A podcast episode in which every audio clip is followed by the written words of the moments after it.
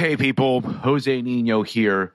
El Nino Speaks is back after a brief hiatus. However, fear no more because we're here with more consistent content after sorting out several extracurricular matters, if you will. Nevertheless, I'm glad to have Maarek and Bog Beef of the Good Old Boyz podcast back on the show. What's new with y'all? Oh, not much in the grind. I mean, we're uh, still going. I don't know how many years has been, Maarek. Yeah, it's been not four yet, three and a half, but close. yeah, it's really hard to believe, isn't Yeah. it? which is like a you know decades in this business. Yeah, you guys have been really cranking out content and been consistent about it. Can't say that about a lot of other people these days, but that's great to hear. Now, one of the biggest things I've really caught onto your show from the jump has been centered around the concept of patronage. Before we dive into patronage and its importance to understanding the like the basics of politics, could you give my audience a overview and basic definition of what patronage entails? So there's multiple levels to this, but the most basic definition for patronage would be a relationship between a patron and client, where the patron provides things like protection, money, and access to a client. A client provides loyalty, thanks, and allegiance. The best, easiest fictional example would be think of Don Vito in The Godfather. The very beginning of the, of the first movie, where he's talking to the Undertaker or the, uh, the mortician, he says, I would like you to do these things for me, but I want you to come around and call me Godfather. Come have coffee with me. Do these things. And um, the best real example is going back to Roman times. This was just the direct legal relationship between a politician and uh, his client. You were the patron. Patron must come from the Latin word for daddy, right? yeah. If, if you wanted to go even more basic than that, it's just a description of every political relationship that human beings have ever had and ever will have. It's just sometimes more obscure than others. Well, you know, don't give them the sale package yet, but yeah, yeah. I mean, we, we take this much, much further, but I mean, as far as anyone, those are just like factual observations. Like, what does this word mean, et cetera. But of course, we take this concept to the moon. Yeah, I wanted um, to touch upon uh, the Roman example because like these concepts that you guys talk about are not like groundbreaking. They're not new. In fact, you can trace them back hundreds, if not thousands, of years. So, what? How would you say like the Romans were able to perfect this? And if and also if you can uh, demonstrate some examples, especially with the case of Julius Caesar, who you guys talk about like ad nauseum. So in Rome in the morning, if you were a leader, there's this, and I mean, you, we can see none of this stuff is really particular to Rome. Rome kind of like invented government as we know it. So all these things should sound familiar. Basically, if you're living on this planet for the past 2000 years. So there were men who were leaders and they were generally had military service. They were a military officer. They were a, an attorney as a profession and they were worked in what we would call a government, which would be, and how that would work is in the morning, they would go outside front of their house and their clients would be outside. This is, this is people waiting outside to ask favors of them. There was a great article month or two ago about the death of a Catholic priest in Brooklyn.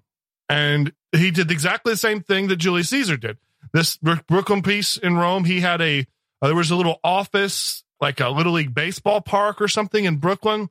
And there would be a certain time every day where these local people, they would come and say, Hey, father, my nephew needs a job or somebody I know has had legal trouble or I'm having trouble getting a permit to build a building. And these are all things, in other words, these, this is all the government and this is all people need just like literal legal someone to represent them uh, for the government.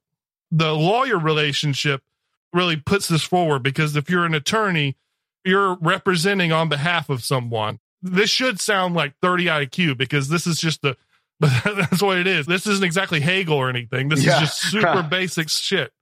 Yeah, there is like a caveman politics aspect to this that you can like really just trace back to like times where people just started organizing and built like very primordial uh, political structures. Now, to bring this back to a more modern American context, I do recall, like, in the first time you guys appeared on my show, I think it was Maarek, if I recall correctly, he said that Andrew Jackson, for example, was like the first, like, true politician the U.S. had, like, especially at, at the helm of the presidency. Would you guys say that he was also like the first politician to introduce patronage networks into like US politics? No, he didn't introduce them, but I think that he was the first like modern politician in the United States and his presidency set the tone for what would come next. I think what he really did was he was really good at it. Uh, he was really he was really good at, at building networks and using his clients to break up some of the power of the people who came before them, which they've never forgiven him for, by the way. Every historical crime that Jackson is accused of, like the real crime is, is that he turned to the plebs to use get political power over the over like the, the what was left of the Federalists.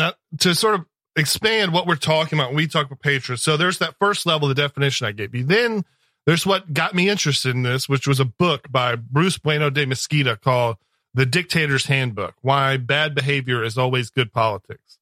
And in that, he's using this, and this is all a basis of everything that I, the way I think about this stuff. And, and he sort of lays it out like, you know, there's people that every, I think everybody has kind of a home base at how they look at politics. Like there's people that when they hear a story, they say, well, what is the class here? What is the race here? What is the follow the money or uh, you know, how is the deep state involved or something like that. That doesn't mean that that's the sum of all your thoughts, but everybody has like a home base. And he sort of lays out something that there's ever since I've heard it. Now, I mean, it's my home base and there's lots and lots that you can derive from it. And I'd like to go into that some, but, and from that, I think what we've done is there's different levels. There's like, I've derived from not just like what is, but what should be from his book and, and everything he's written about this patron stuff because all this stuff about this direct patronage, which I really like the direct patronage. I like having a local elite that I can go to and say, Hey, my son needs to go to college. Can you help me get him into West Point or something like that? That it's open, that everyone knows this is the big man. I can go to him.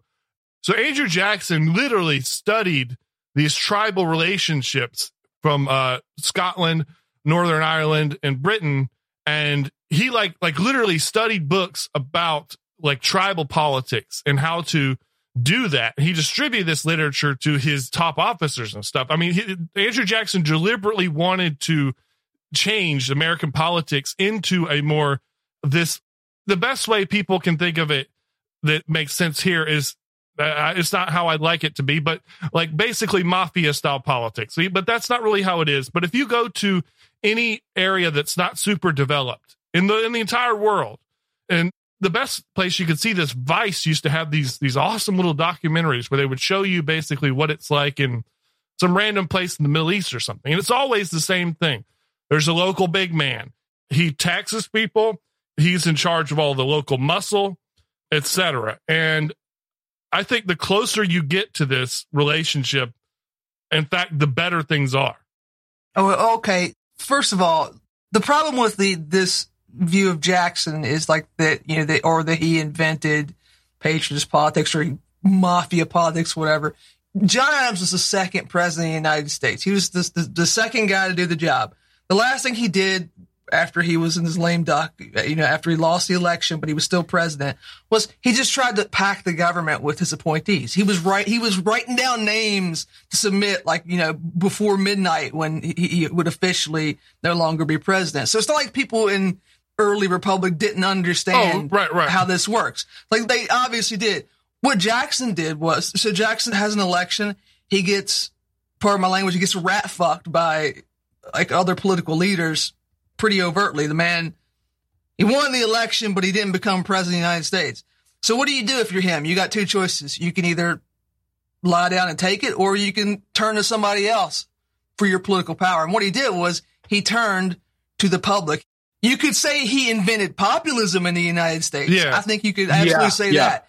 And, and this then like again, this is why he's hated. But like the, I don't like the comparing it to like to mafia politics. No, no, no. it was it was popular politics. It's like this is the birth of popular politics in the United well, well States. let's let's get into some of like where how this stuff derives from. I think what you're talking about is, and so if you read the Dictator's Handbook and all the things that it sort of recommends, and what you were talking about doing well at, there's different like you can like kick ass at the sort of uh, patronage politics, and there's modern leaders we could talk about that are that kick ass at patronage politics, and what you'll find is that they usually die in office. They stay in office. That's one way something that comes from patronage politics is the way you look at first off the way you look at politics is like from the individual leader like being joe biden like what it's like to be joe biden or what or, or whoever or erdogan or any of these people and the goal is survival the goal is political survival. Uh, the other books he's written are all usually have political survival in the name but someone like erdogan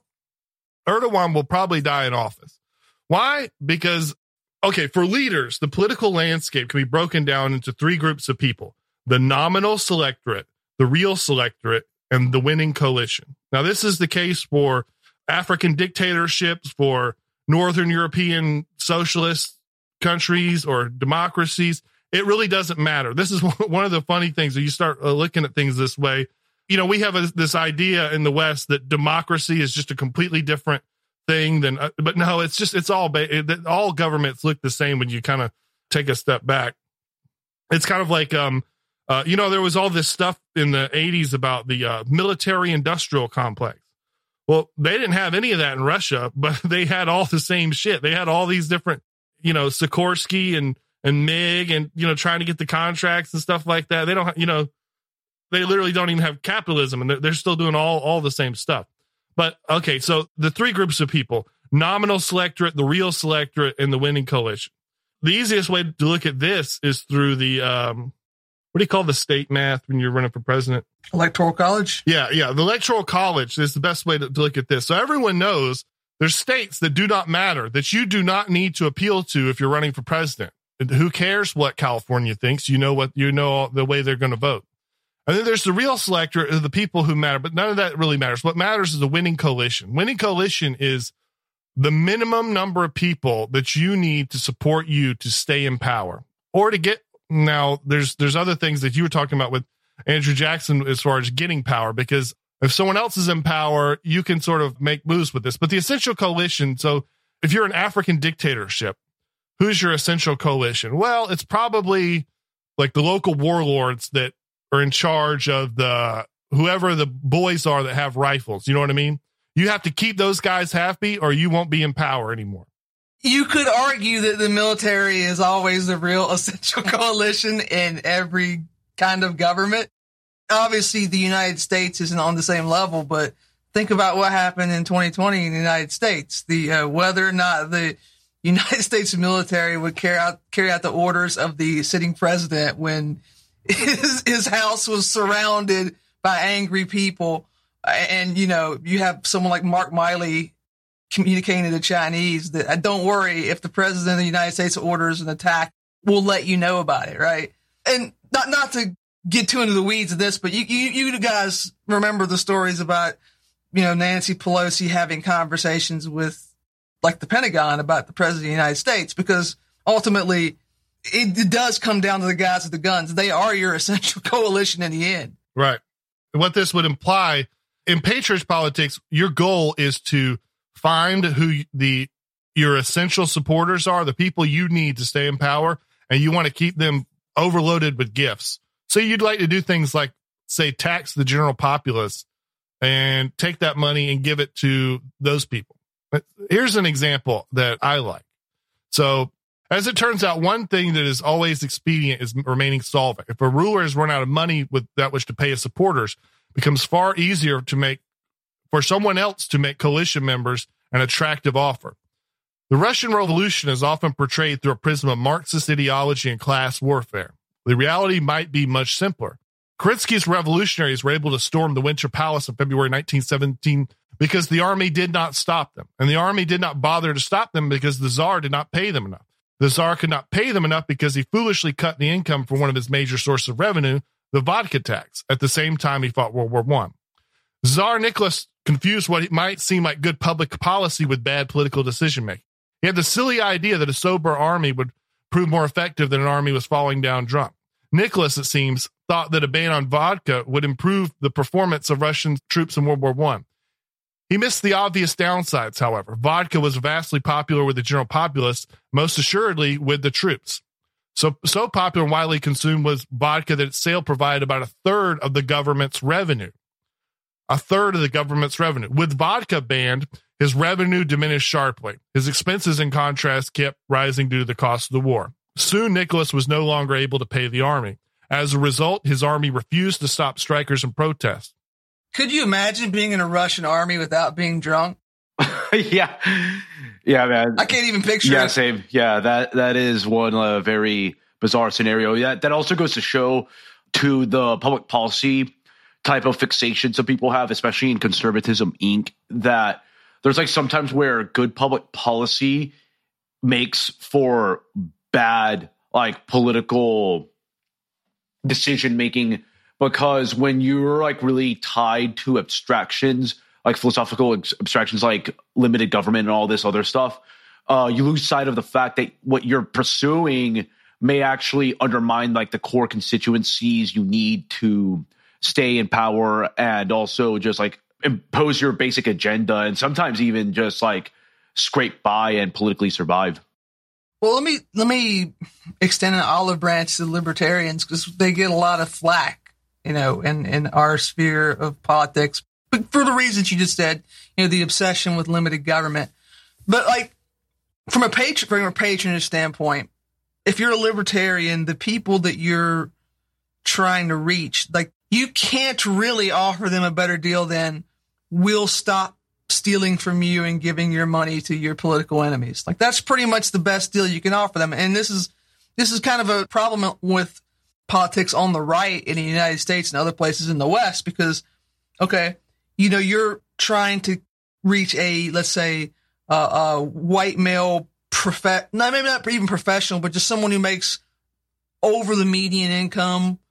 Like what can you offer him that won't be simply taking money from him to pay him back, right? You don't really have the means to do that. Whereas your political opponents can say, we'll take that guy's money and give it to, to our supporters. Like, yeah, they do have some utopian ideas about how things could work, but there is logic in it. One of the basic tenets of the selectorate theory that Bog Beef is talking about is that you, in politics, you take money and resources away from your enemies and give it to your friends. That's the according to according to uh, Bueno de Mesquita, that is the basis of all human politics.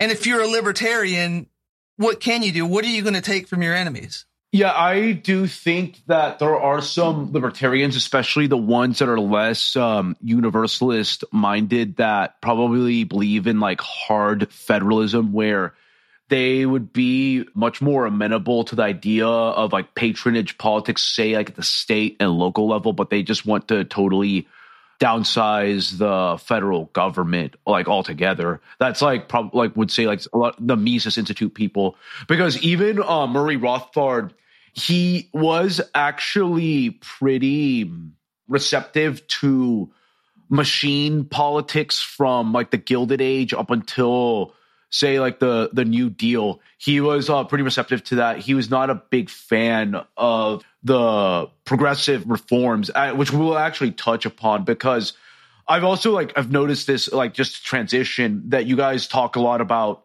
William M. Tweed, aka Boss Tweed, one of like the most like demonized figures like in American history. You you look at any history textbook, he is burnt in effigy due to his perceived corruption and the way he would just like constantly cut backroom deals just to stay politically afloat. But you guys have like actually have like a different take on his body of work. In what ways was Tweed special and how did he like embody like these principles of like patronage?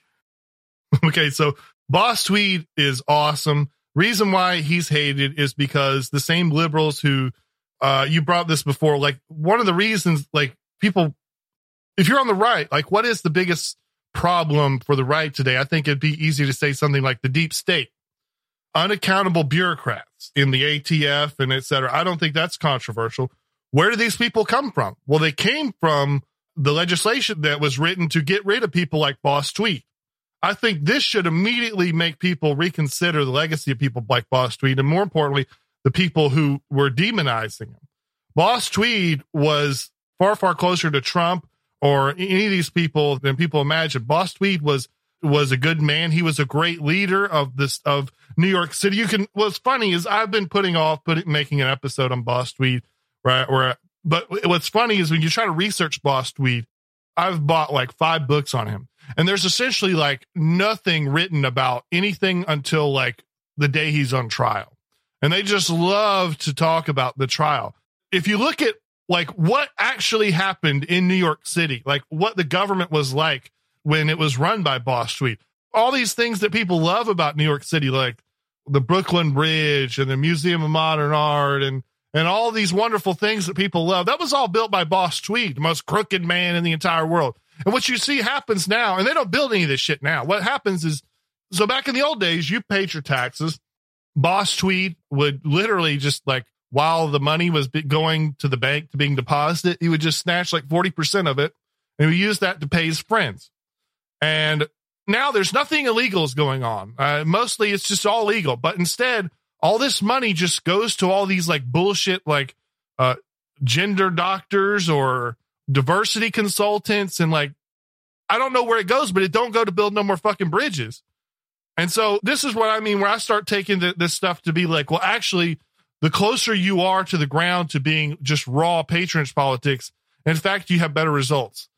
Yeah, that's not necessarily the case. However, it has been the case. It's been the case here for you know, uh, the lives of our parents at, at least just because of the way. The important thing about Tweed and he had the right enemies. The people who've ruined the country and have been ruining the country for like 150 years are the people that put him in jail. It's like just, just for that reason, you should like Boss Tweed. But the thing, the thing about direct patronage, it's not that, that like the, would I just say libs to, to make it simple, but it's not like they don't have patronage. Like they do. Like their patronage is our economic system at this point. You know, you know, free university, not for free, a, a, free university loans, college loans, student loans is a form of patronage. Like it, it's a way that you, you, everybody who's listening to this, if you pay taxes, you're paying the loans for people to go to college to support, you know, people who work at the universities. And like the students who are taking these loans, a lot of them aren't getting jobs that can pay it off. So we have these constant political struggles about, hey, now we should take more of your money and pay off those loans. This makes no sense except, well, if, for instance, academia was a big part of your clientele, if these people were important clients in your patronage scheme, then it does make perfect sense. It's like, yeah, the boss Tweed style direct bribery patronage would be more not just more efficient, but more palatable for us because you could actually get like something out of it. You could get a bridge built that you could walk across. You can't do anything with the money that goes to Harvard University unless you work at Harvard University. This is the big, their big crime when it comes to their forms of patronage. It's, it's so incredibly limited and it, it falls on just like a, such a small, uh, a small minority of people that it, it's far worse than anything envisioned by Tammany Hall. I mean, here's something to think about. So, why does someone like Robert Mugabe die in office after like how many years did was Robert Mugabe office? Like 60 years or something like that. And someone like Trump didn't get reelected. Now, if you look at how someone like Mugabe ruled, I mean, his country would be starving. I mean, people would be dying because they don't have enough food and water. But all the guy, all the generals, all the people in the army would be fat the people who were important to Robert Mugabe would get paid. And because of that, his people would keep like there's nothing that just automatically floating in the ether that would have that kept Robert Mugabe in office. If he didn't keep those guys fat with Cadillacs and steak dinners, they would have killed his ass. We've tried Reaganomics before. So in the 80s, Reagan was said that, well, by reducing taxes, a smaller share of a bigger pie, all this money that's taken out of, of the general fund We'll just return it to the people by, by cutting taxes. Lower taxes, and it didn't work. We, we, and then the Tea Party, we did the same thing. So, in my opinion, what the right should do is think more like Robert Mugabe. Say, hmm, well, uh, how about we just take this fucking tax money and are you a married couple with a mommy and daddy and you just got married? Here's 5,000 bucks. Here you go. Oh, here's a good example. I think truckers may be the most Republican like job there is. Isn't that we saw that that graph, or not just Republican, but MAGA. You know, it's got to be up there. Yeah. I mean, you just get you a couple attorneys lying around in D.C. You could come up with a with a policy to give them money. Well, they are they already did, and the Republicans cucked on it. They had a you know truckers don't get truckers don't get overtime pay in the United States for like this really Byzantine legal reason. You're not getting extra pay. And there was a bill to just change that. And this, this is, if you're a Republican, this should be a no brainer. Like, yeah, well, you should make these people who are our supporters receive more money, but they didn't do it because like their actual clientele are the people who run the trucking companies. Which is funny because like a lot of those guys, like the, you know, the person who runs the trucking company much more likely to be your political enemy if you're a Republican. He's probably going to donate to your your your political opponents and, and not want anything to do with you in public. But the actual truckers would be your clients if you would do something for them. Yeah, I wouldn't mind trying to, to do legislation that would just help the owner operators. But you know, if that would make yeah. people feel better ideologically, the owner operator, yeah, they're not really are they even in this like this particular debate about the well they have overtime pay? they have to compete with these other truckers that are yeah damn. You got me. You're right. Yeah. That that does help them. So yeah you by doing that you're going to help them. Yeah fair enough. This this also goes into identity politics in ways that in terms of offense. So it's very easy for the democrats to do like identity politics like i don't know people notice like it works because there's like if you talk about like patronage groups, like the old patronage guy that would in Rome that would had directly, you know, was the dude you could go to. Well, they we we know that Democrats have this in what they call their marginalized communities. I think this could be done away with with not too much difficulty by I think the Republicans need to using their might on the Supreme Court should revoke basically all the bizarre interpretations of the Civil Rights Act back to the OG Civil Rights Act. In other words, things like disparate impact and all this kind of shit. I wrote an article about this and I, my favorite one was because it's just so like contained. There's, there's this woman on Twitter and her profile says like, uh, her job is to, you know, lasso all the Arabs in New York City into one voting block.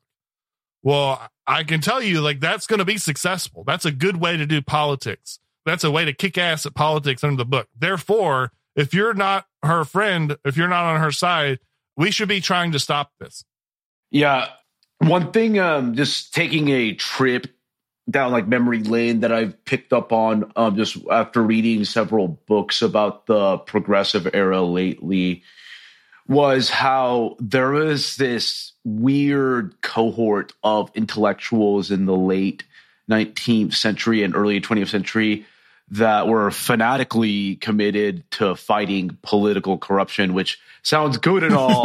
that that sounds good and all, but the devil is always in the details because one thing that became clear with all these civil service reforms and measures to break up political machines was a pretty significant trend towards technocracy and rule by a self proclaimed expert class. Would you say that the progressive reforms were the first major set of blows dealt to the traditional patronage model in the US?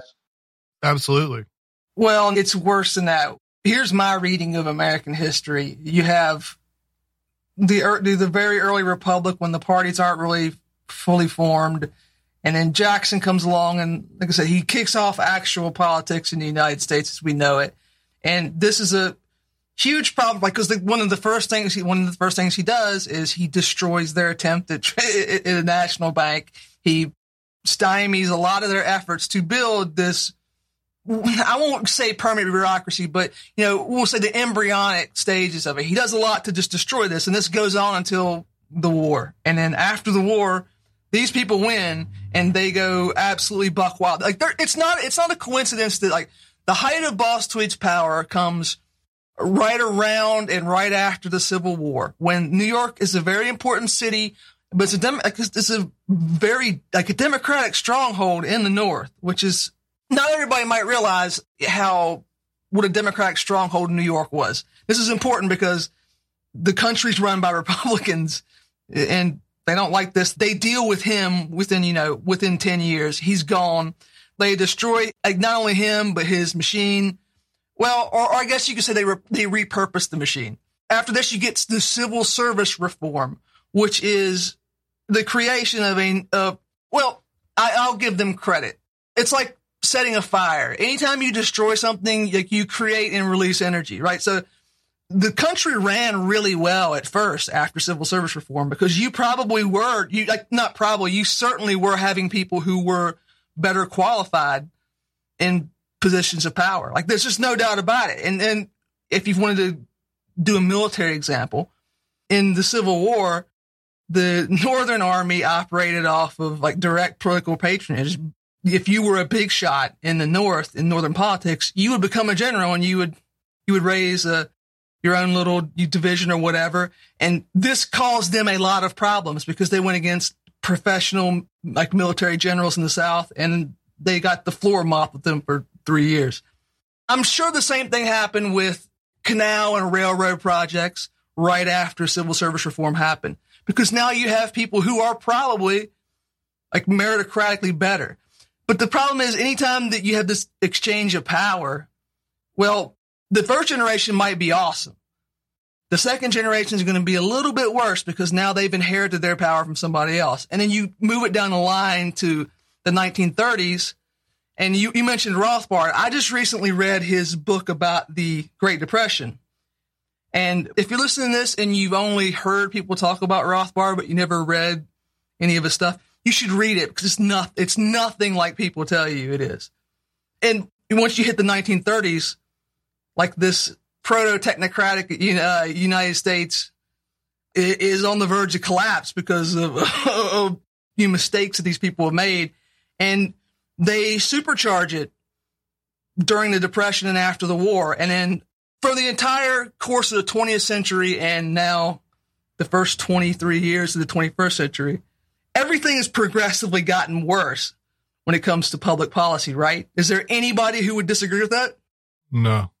Probably like uh, probably like some of those like rational optimist types like Steven Pinker in that cohort, but like very few people. Like yeah, you see the the the comic that was it's not it wasn't made by right it was made by someone who believes this where the guy's bike gets stolen and the total happiness in the world goes up. yeah, yeah, yeah.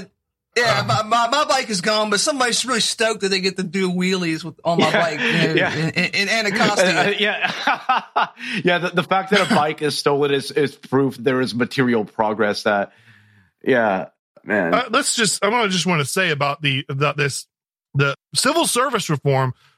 Just literally was like, there's no way about it. This isn't like secret or anything. It was creating unelectable bureaucracy and that's wrong. Like, w- regardless of any kind of like hardcore patronage stuff, whatever. First off, that's just flat out wrong and like really wrong. Like, a king is accountable to people. This is just so beyond unaccountable. Like, like, uh, the way that uh, so like uh, the FBI or, or these things are, they're just, who are the, these judges and stuff? They're accountable to no one. I mean, this is so unbelievably wrong that oh yeah, I guess they kept their nose clean for a minute, but it's unbelievable that we've let this get this far. People must be government leadership of any kind. If you're running a McDonald's, if you're a military officer, or you're in a government, you are a representative of others. You are the leader, but you but a leader doesn't exist without the followers, the people that that are relying on you. And so this was all just so deeply wrong and I, I don't know. I, I think mm. that just must be emphasized. The, the idea that, that uh, you're just a judge, just floating in the ether, and no one, no one stands above you, or you don't rely on the support of anyone is just fucking wrong. Well, okay, you can't. It's like saying judges because the civil service reform in the 19th century was not about making judges into legislators. That didn't happen until later. So you can't say like what the civil service reform of the 19th century did was it did create a bureaucracy and it was not unaccountable, but less accountable to uh, elected officials, which I do agree is bad. However, here's like a, a little counterpoint why it, it, you could say it wasn't necessarily immoral. You brought up the military, and we've talked about this many times. Like the military, there is no democracy in the military. No, by necessity, right? Yeah, but that's that's not the same thing. That's not the same. Thing. What thing. do you mean it's not the same an, thing? An officer, like an officer and his soldiers, they're in a relationship together. He's the leader of those people. This unaccountable thing, you're just sort of taking this officer and throwing him out in the universe, and now he doesn't really have this symbiotic relationship with anybody. He has no general and he has no soldiers. Like, what is these? Like, what what are you if you're this unelectable bureaucrat? Well, I mean, they but they did have their their officers and their generals. It just it changed from it, changed from like the uh, the early model of the, the spoil system, which what get, gets a bad rap. Which is like why does it have this crazy name that that the people in the government their jobs should come from like elected people in the government? Like, why is that a bizarre thing that we need this special name for? Whatever. How like how did it ever get to this other way we do it now? Is, I mean, isn't that very, very strange? Well, obviously, because we've already said this, like history was written by people who hated who hated popular sovereignty at, at, that time. They they didn't like it. So yeah, they put a really a really bad spin on the spoil system. But like how it developed, there was a system, but it really wasn't set in stone before then. Well, we know how it developed. So there's another story that comes from the other end of Rome, which is called the Praetorian Guard. and this is sort of uh, when Rome is is on its downfall. If anyone's ever been to the Papal Palace or whatever, you will notice there's these very men with strange uniforms. They're the uh, the Swiss Guard, and the Swiss Guard operate in the same model as the unelected bureaucrat. The Swiss Guard are just some random guys from somewhere else that aren't directly plugged in, and they're just there. And everyone understands it's it's kind of strange. You know what I'm saying? Yeah, yeah, yeah. I, I can definitely grasp that. Now, as for like modern times, like I'd say like post New Deal, how would you say that the political class has continued undermining patronage networks? I'll just say for the record, I don't think they have undermined the patronage networks. I think they created their, they used Franklin Delano Roosevelt to enshrine their patronage networks in the law and make sure that they had no competition. And that like, everything that's happened since he came in the office has been a way to reorganize like who was in charge of the networks, who benefited from it, and they've been strengthened just nonstop since the war. Yeah. I always think of someone like imagine if you're a, a Canadian conservative, which I mean, please. I've I've talked to people. We saw people at these protests and stuff.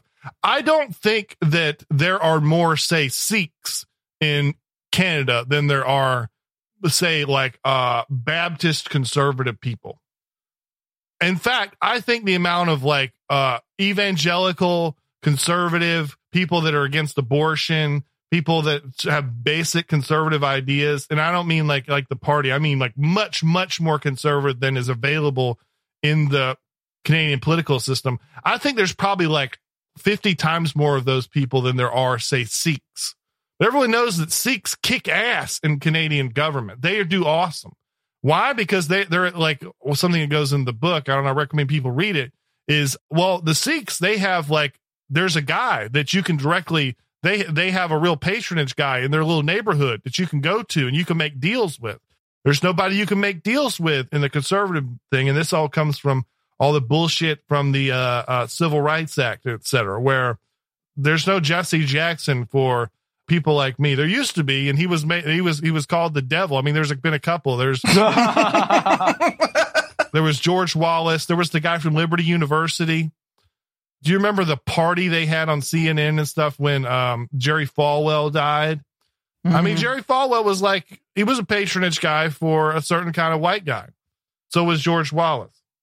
Yep. Yeah, I can't. You can't have those type of people in politics now because it's just way too toxic and reactionary. And racist. Well, it's literally illegal now Yeah. due to the, the, the advances in the Civil Rights Act. Yeah. The civil rights revolution for you there. Now, I've noticed that you guys um, talk a lot about Jim Clyburn um, of um, South Carolina because I've always wondered are there like any other politicians that you believe like perfectly embody patronage concepts? Erdogan, Clyburn. In terms of mo- super modern people in America, Clyburn's funny because, like, if you're like really locked into the patronage math and stuff, so you can get in office without patrons. Like, who's that? The governor now of Arizona? Uh, Katie Hobbs. Katie Hobbs, Hobbs. Yeah, Katie Hobbs was just like a, a volunteer for the Democrat Party there. Somebody they threw her on a ballot. She doesn't have these kinds of relationships. You can get in office without it. Now, but someone like Clyburn, Clyburn is like just like he's so deep in all these different these things. Like I don't know if people know about the Gullah. His wife is a princess in this little this subsect of black people called the Gullah in South Carolina. Ironically, I mean, what's bizarre, is Gullah people are pretty conservative. Like if you ever see like um you know, there's been a couple country music black people like uh who was the guy from the 70s, Maarek? Charley Pride. Charley Pride. But basically every black conservative that you, people know of, and even ones who keep it on the low, like everyone knows that Michael Jordan is basically conservative. He's like a frat boy. He plays golf all day. They tried to get him to say like BLM shit, and he was like, "Well, Republicans buy sneakers too." You know, yeah. all these guys they're all gullah because they're. It's just this little rule of thing anyways he's plugged into that he's also master of the congressional black caucus and because he has this sort of special armor of of the patronage politics he can just be very flippant and insulting to uh, to his colleagues in the democratic party and stuff and uh, anytime they build anything in south carolina it's the jim clyburn center and it's the best example we have in america now you know, for a long time, we would post his picture of him doing the finger guns, point the camera, and we would talk about him because he gets the job done in the patronage sense. And he's one of the last overt guys who like who, who does politics in this way. However, I always say caution people not to give him too much credit because he's got a lot of things going for him. One, he's got the he's got the, the community of people that's separate from even the rest of his political coalition. He's old and he's been in politics a long time, which means that he started out in a in a period where the machine that runs the Democratic Party wasn't as strong as it is today, and there was room for that. And at the end of the day, he's a black guy and he does black patronage politics, which in America is like playing on not even easy mode. It's just like it, it, it, it, it it's a machine that almost runs itself because it, it's it's so easy to do. But on the other hand, there aren't really many other people like him. And once he's gone, I don't know who would you even make the meme about after he, he retires Yeah. from politics. Who's left? it's much more than just being black. I mean, so you know, Bernie tried to build it like a team of his own, and he tried to run this woman in one of these one of these districts who was also black, and then yeah. she talked shit about Clyburn. So Clyburn basically spent no money, went to that district, brought his own candidate, uh, did a couple speeches at, at, at churches, and blew blew Bernie's candidate Mhm. out. And I think the main part of it is that Clyburn is like a thousand years old. So he come and he's literally like he's in his mid eighties, and so he comes from a different era of Yes. politics. Because you know we complained I've complained endlessly about the Yankee threat. You know the, the, the liberals. Like the the thing is, we had the 30s and the New Deal, but there was a shift in every like they pretty much brag about this. There was a shift in the 60s where they purged a lot of their previous clients and and rejiggered the coalition so that it was now like professional class people were explicitly part of the project. It was like we're going to just get black people to vote for us, professional class, and still enough factory workers that we can, you know, that we can be competitive and win elections. It kind of brings me roundabout to one of the points that people don't understand about patronage that we've talked about from time By the to way, time. you just laid out a central coalition right there. Yeah, exactly. That's what they, like again, I won't go too far in the weeds, but before let's say 1968 to 1972, the Democratic Party coalition, it was you had labor, you had a very important voting block in the South. Black people, some black people came on board during the New Deal era, but not really. They were still mostly Republican. As the shitard um, Republicans are wont to say lately, Martin Luther King Jr. was a Republican. Yeah, uh, and, and, you know they love talking about that. They explicitly blew this coalition up in the '60s and said we are going to create a new one, and it's going to be like academics, professional class people. We're going to we got well, LBJ got the black vote, and he's got some hilarious quotes about that, and you know, immigrants and women, and this this is the the target, the new coalition single, they built. Single and, women, single single women, and and this in the short term, it was catastrophic. You can look at the like the 72 election. It really hurt them short term. But like, why would you, you're thinking, why would you purge people from your political coalition? Isn't the whole point of politics that you want to get as many people as possible to support you? And the answer is no, you don't. Because the more people that you have in a coalition, the more mouths you have to feed. And the more mouths you have to feed, the more diluted it gets. And you no longer, if you're trying to appeal to everybody in the United States, you're not going to be able to give them a very good deal. If you're trying to appeal to, let's say 20% of the United States, you can give them a lot of stuff. This is a rich country. You can, you can dole out a lot of things to, to a fifth of it at the expense of the, the other 80%. And like that, and this is, this is something that's not intuitive. It's hard to understand, but it explains a lot of behavior that doesn't otherwise make sense.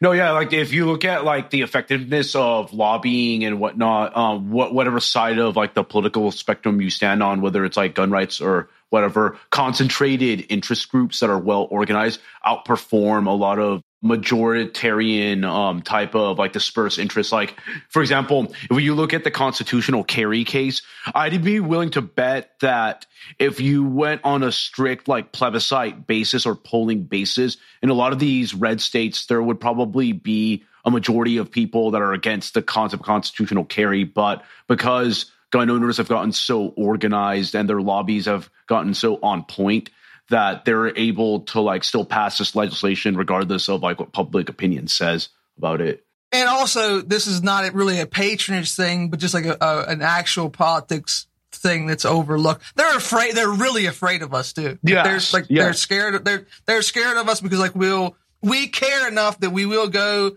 We will punch them at the polling booths. I, I I mean, I'm not trying to get to. I'm not trying to Fed post or anything, but like they're probably also perhaps physically afraid of gun people for obvious reasons. So like that goes a long way too. Yeah, uh, absolutely. Uh, politicians like really do not, even if like they uh, don't get unseated, they really do hate whenever they get a bunch of petitions dropped on um, in their office or like faxed in and people talking smack about them um, in media and primary challenges because all things being equal, uh, any like establishment GOP type would love to just not have a primary challenger that hits them on certain policy flaws. But you can correct me if I'm wrong, but I think it's been a while. Um, I used to go eat lunch in the um, Texas State Capitol like three or four times a week. Yeah, there's great food in there, but um, I think you can bring your AR-15 into the Capitol building. Hell yeah! And like you got to go up there and they check it and stuff. And I don't know if they take your ammo or whatever. Yeah, I'm not sure about. Yeah, I'm not sure about that process, but yeah, I'm not too sure Based. Uh, about that because I haven't been to the Texas State Capitol in a while, actually. Yeah, this it's been a minute, so maybe this isn't going on. I'm not giving anybody legal advice here. yeah, and it, it's a base thing to like. You know, you could get the implication. The implication is like uh is to scare the politicians, uh, basically. Yeah, yeah. I want to pitch to your audience. Like we've talked a lot, talked excessively about the 19th century and early 20th century. But like, well, well, the thing we were just talking about. Well, let's see an example today. You know, not from 1968, but you know, 2023. Here's a good example. You're watching the Democratic Party today have like you know all these CNN, New York Times. They're basically kicking Asian people out. They're uninviting them from the cookout. Like we've seen, we've seen this you know, with the hate crimes, the affirmative action, the reaction to affirmative action. being possibly repealed and just the general behavior towards the Asian American community. That's very, you, you would think that's strange. You know, their population is going to grow. I think it's a, only a few percent of the population now, but it, it could grow in the future. Why would you want to alienate those people? And it's just because you have very limited resources. You're going to have to make the choice between which one of these two groups that you're going to support.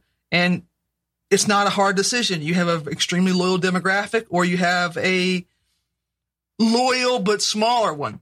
What you're going to say, okay, so sorry, thank you guys. You know, you're out. The stuff that we could give you, sinecures, places in the university system, we need that for our people. And if 80, if, if like 70% of the Asian people who are applying to college are going to get, get admitted under, under these circumstances instead of the people that we want to reward, that's not going that doesn't work. Now we're giving all of our goodies to to people who aren't our bestest buddies. We need to fix that. And, and in the past, they, in the case of Asian, and I don't know if, if you've been paying attention to this story about affirmative action uh, university admissions, they basically would just slap Asian people with this note, I guess, that you, you know, they had, was it personality they had like a low personality score. That basically they weren't as personable yeah. as other applicants. So, so like if you were Asian, you applied to Harvard, you got like an automatic minimum score on your personality test.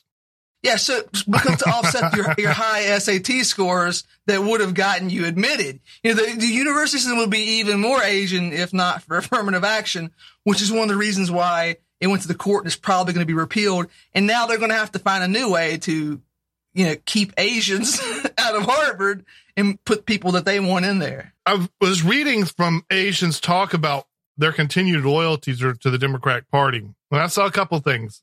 I saw some stuff about just that California, there's a lot of them in California, and California is a one horse town yeah. anyway. But the other thing was that basically they they know, and I think they're correct, and I don't think this is a terminal cancer. And I'm not saying that the Republican Party should you know, become the, the Asian party tomorrow, but Republican Party is still way too ideological and sees itself above representing people.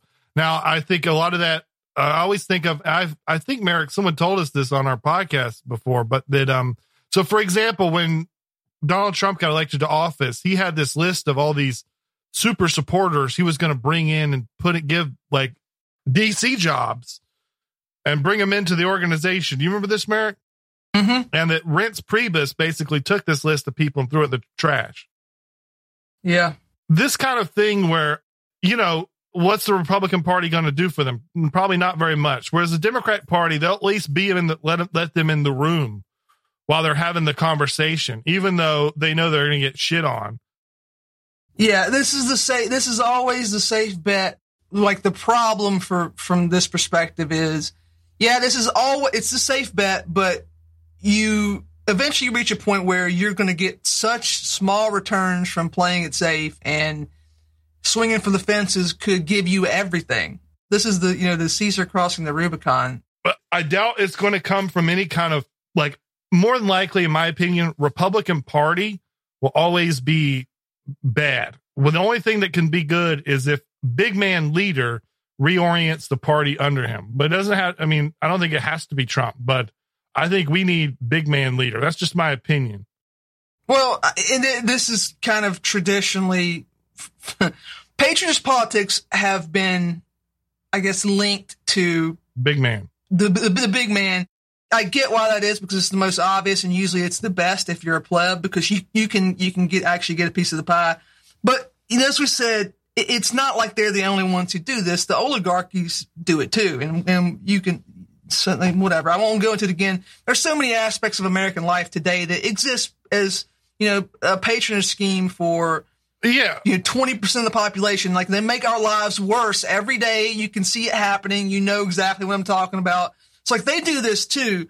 But if you're outside of that, here's like, I guess the ultimate all time problem with the oligarchy.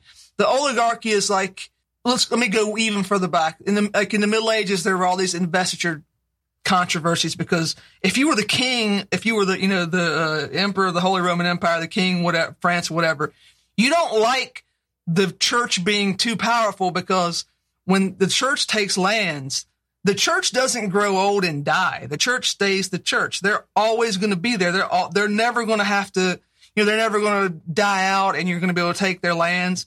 That's just there forever. It's permanent. And it, as, as it grows, it grows more powerful. It, it's, it's immortal. And oligarchies are not immortal in the same way, but close. Like we have one that's going on three generations now, maybe four. And it's not slowing down at all. It's growing faster if you have if Robert Mugabe is the president, Robert Mugabe is going to die someday, and then you're going to have you're going to have room to shake things up. The oligarchy doesn't ever die unless some a big man comes along and, and sticks a sword through its heart, and that's what makes them so not only dangerous but unpleasant because you're going to have a conflict.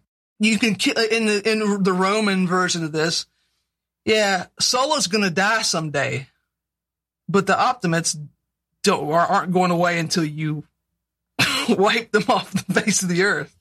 Just um, like cap things off.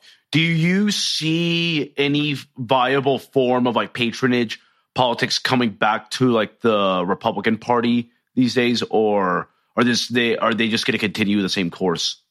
I, I think so. I mean, I think so. I think um, I don't know for sure, but it seems like things are are unstable and accelerating in American politics.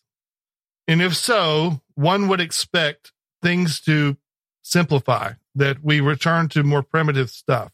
We've already seen this with Trump, and Trump might not be the end. Trump might come back, but I think things, things, because you know, a lot of this stuff going back to the 50s and 60s and all these times, America was so goddamn rich it's just impossible for people to imagine how rich we were.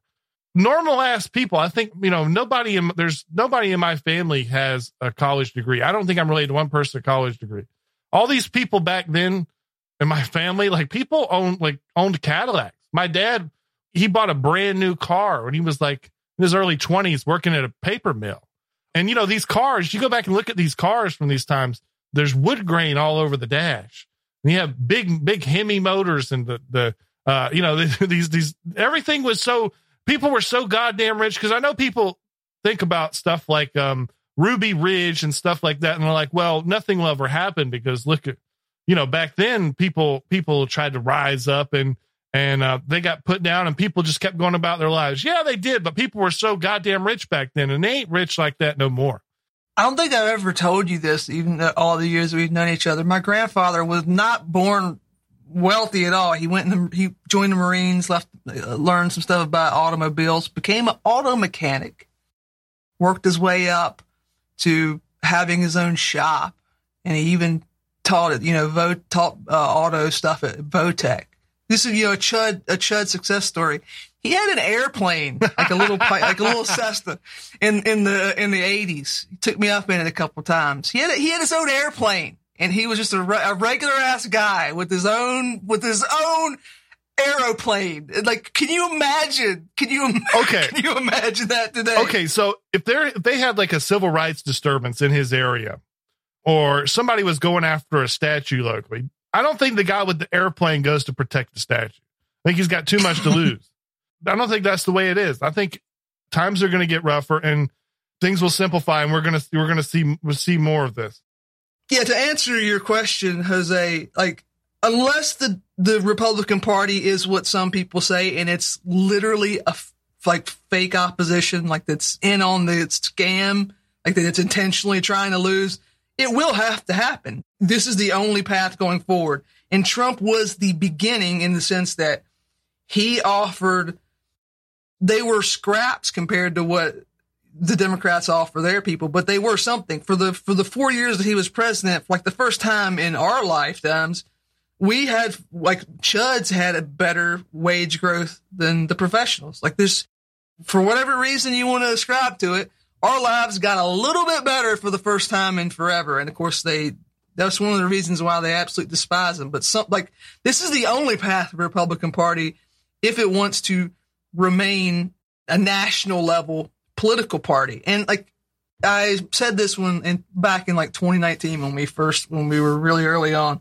there's like the easiest patronage scheme that you could do tomorrow that would require no calories, and Bog Beef kind of alluded to it earlier, is that you could say, I'm going to cut a check to every if, if you if you live in the same household with your spouse, you're married, you have you have a child in that household. We're just going to send you money. There's not going to be any kind of we're not going to have it like based on your your income, tax, whatever. No, we're just going to cut you a check and we're going to give it to you because you have mommy and daddy and baby living in the same household. And, and that's how we're going to reward you. We're going to take the money and we're going to take it from the the guy the the the blue hair people in San Francisco who are paying income taxes on their like $200,000 cold healing job. And we're going to give some of that to you because A, you're probably voting for us already. B, if you're not, you're going to. And C, what you're doing, raising a family is good for our country. That's patronage right there. It's all you have to do. And you can do this tomorrow. There's more you can do. And so if that sounds crazy to you, well, there's also that's the carrot. There's also the stick. You know, something going back, I think literally years, Maarek, that I remember I kept this belief that the Democrats were going to do what do you call it? They refund your college thing?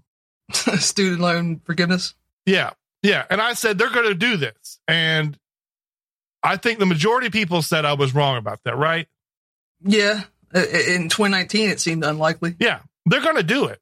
Why? Because well if you look at the patronage math the the most important supporters of them the people that go out the people who are going to be burning down memphis tonight not exactly the people going to be burning the people that get it started the people who get those things started the out of work people with law degrees and stuff well they're the essential coalition to the democrats and they're going to get rewarded. It doesn't matter anything about ideology or or john rawls or nothing. They're going to get they're going to get paid and I knew they were going to get paid after their performance in the last presidential election. They went to bat. if you look at all the people, all the little things that happen, uh, all these little small individual actors in Philadelphia and all this stuff, those people, they're going to get rewarded. And well, when that happened, that's a huge boon for their party. They're, they did good in politics. That's, that's good politics. I'm glad you said Memphis because there's one thing that we left out of the patronage talk. And this is something that not people have trouble accepting is, is true, but it is, is that sometimes a patron delivers things to the client that's not, not even what you would think of as material. Like, yeah, sometimes it's money or programs, but sometimes, you know, a patron can just say, you know what? I'm going to let you burn things down in the city. I'm going to let you beat beat on your political opponents and destroy their their their shops, or I'm going to let you rape and murder people who are are your political enemies, and you, I'm going to let you get away with it. And uh, let me tell you, you, it's like if you're listening to this, you might think that's crazy, but you're not in the right mindset. There are people who that's that's all you have to give them, and this is part of like the Memphis is the perfect example because the people who are organizing this, yeah, they're the people who want the student loan forgiveness because they're you know they're they're steeped in whatever ideology.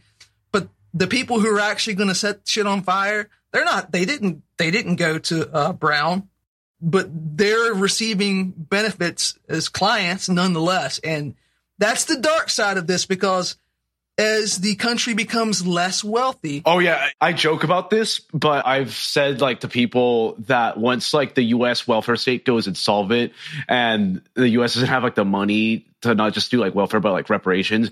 I uh, joke that like each month they're just gonna have like a programmed looting session for like democrat clients to just go in and just like go ham and, and steal as much shit as possible break shit and then like yeah that's their reparations check. Yeah because i mean and, and, that's already kind of begun. You can see videos that's of like next gen tax farming. Yes because yes Yes, exactly. And I mean, if you're ransacking a CVS and not getting punished for it, you know, the people who are doing that, they're making have, a good amount of money. You have to pay your local lord like one pair of Jordans for every 10 that you steal.